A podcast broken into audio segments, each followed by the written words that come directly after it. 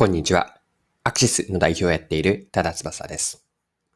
今回のテーマは競争優位の作り方です。面白いと思ったスタバとコクヨの共同開発ノートを取り上げて戦略やマーケティングに学べることを見ていきます。よかったら最後までぜひお付き合いください。よろしくお願いします。はい。今回はスタバとコクヨの共同開発ノートという話なんですが、ある記事を読んで知りました。日経クロストレンドの記事なんですが、タイトルはスターバックスとコクヨがコラボ。SDGs のノートが売り切れ続出です。記事のリード文から引用します。スターバックスキャンパスリングノートが2019年の発売以来好調をキープしている。これはスターバックスコーヒージャパンとオフィス家具や文房具の製造販売を手掛けるコクヨのロングセラーキャンパスノートのコラボアイテムだ。ノートの表紙と裏表紙に全国のスターバックスの店舗から回収した使用済みミルクパックを原料として使った板紙を使用したサステナブルな製品で、開発や製造をコクヨが担い、表紙や中紙のデザインなどをスターバックスが手掛けた。定番カラーのホワイトをはじめ、クリスマス用のホリデーや桜といった季節ごとの限定商品を2022年3月までに27アイテムを販売。店頭に並ぶとすぐに売り切れるほどの人気ぶりだという。はい。以上が日経クロストレンドの2022年6月27日の記事からでした。この記事で興味深かったのは、オリジナルノートを作るにあたっていくつかのこだわりがあったことなんです。で、順番にこだわりを挙げていくと、一つ目は、原料をミルクパック 100% にしていることです。スターバックスはノートの表紙と裏表紙の原料には、スタバで使っているミルクパックだけを使うことというのをコクヨに求めたそうです。原料をミルクパック 100% にするというこだわりです。この部分は記事から詳しく見ていきましょう。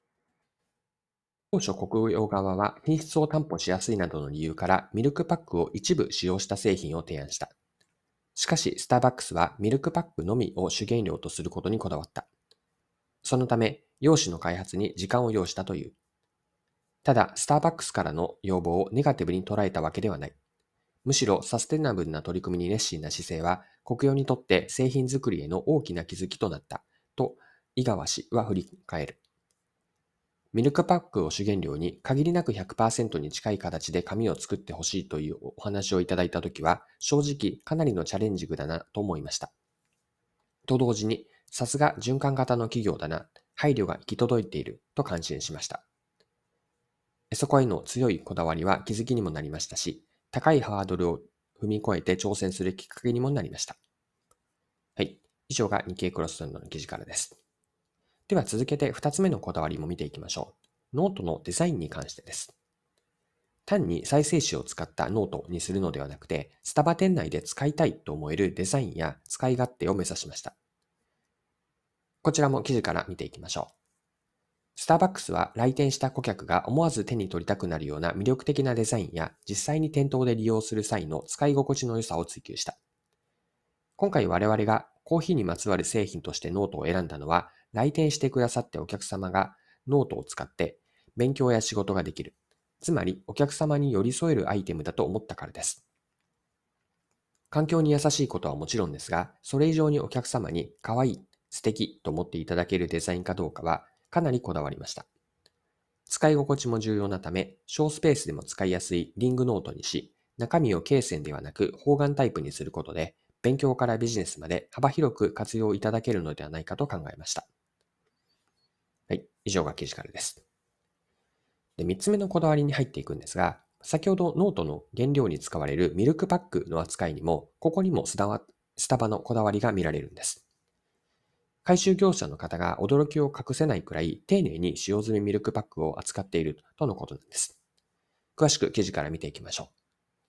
スターバックスの店舗で出たミルクパックを専任の業者が回収し、コクヨが提携する大阪の製紙工場へ持ち込むまでにもいくつもの工程がある。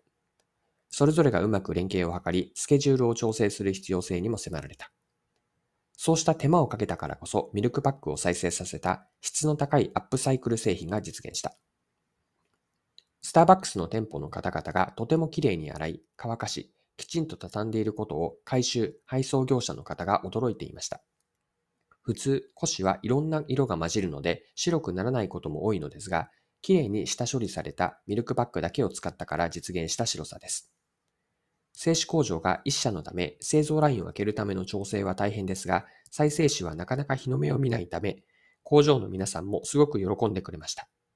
そうした思いの連鎖が製品の実現につながっていくのだなと感じます。それぞれのこだわりが詰まったスターバックスキャンパスリングノートは、初めて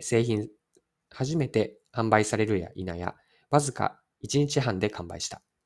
現在ではコレクションアイテムのように新製品を楽しみにしている人も少なくないようだ。はい、ここまでが記事の引用です。スタバから見て、その後工程に配慮されているからこそ、回収業者とか製紙工場の人も巻き込んで、高い理想を実現するノートが生まれたわけです。はい、ここまで見てきたスタバとコクヨのこのノートへのこだわりというのは、一見すると非効率なことばかりなんですよね。ミルクパックをノートの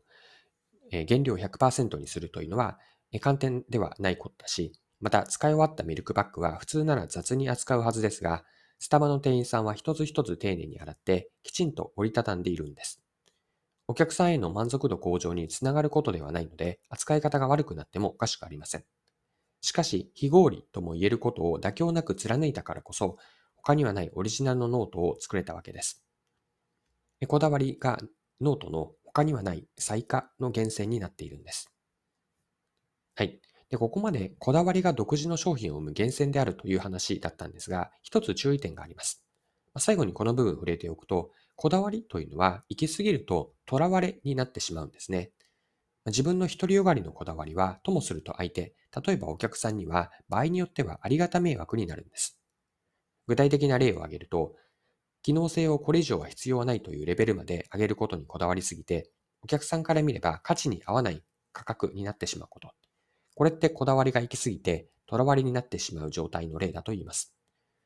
こう考えると、こだわりが生まれた瞬間というのは、とらわれの始まりでもあるんですね。こだわりととらわれの違いは紙一重で、こだわりというのは諸刃の剣なんです。こだわりを持って自らの矜持を示すということは大事です。競争優位の源泉につながるわけなんですが、一方で顧客不在の自社都合のとらわれにならないようには注意が必要です。はい、そろそろクロージングです。今回はスタバとコクヨが共同開発したノートを取り上げて、マーケティングに学べることを見てきました。最後に、学びの部分ですね。まとめとして振り返っておきましょう。